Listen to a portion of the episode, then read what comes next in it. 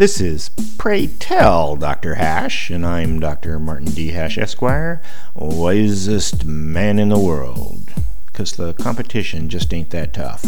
And these are things I wish someone had told me.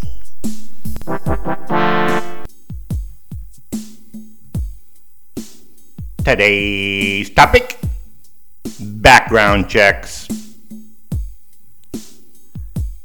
The National Instant Background Check System, NICS, conducts background checks on people who want to buy a firearm from a federal firearms licensee, like Walmart.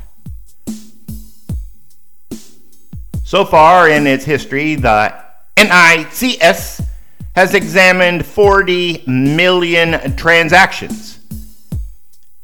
Out of that, there were 300,000 people who were prevented from buying a firearm. Out of those, there were 2,000 prosecutions. Out of that, there were 44 convictions.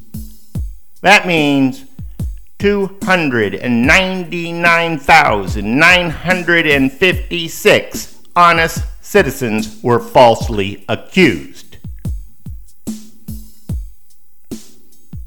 It's obvious that criminals don't buy their guns at Walmart. Only honest people buy them there and then wait 10 days. Criminals don't wait, nor are they limited to one gun a month.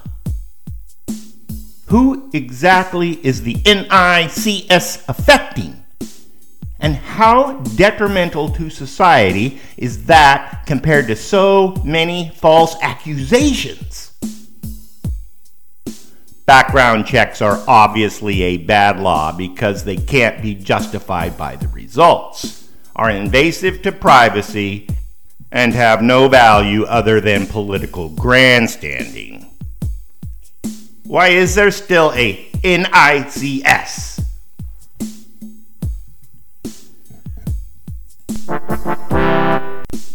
For more, see my website at martinhash.com.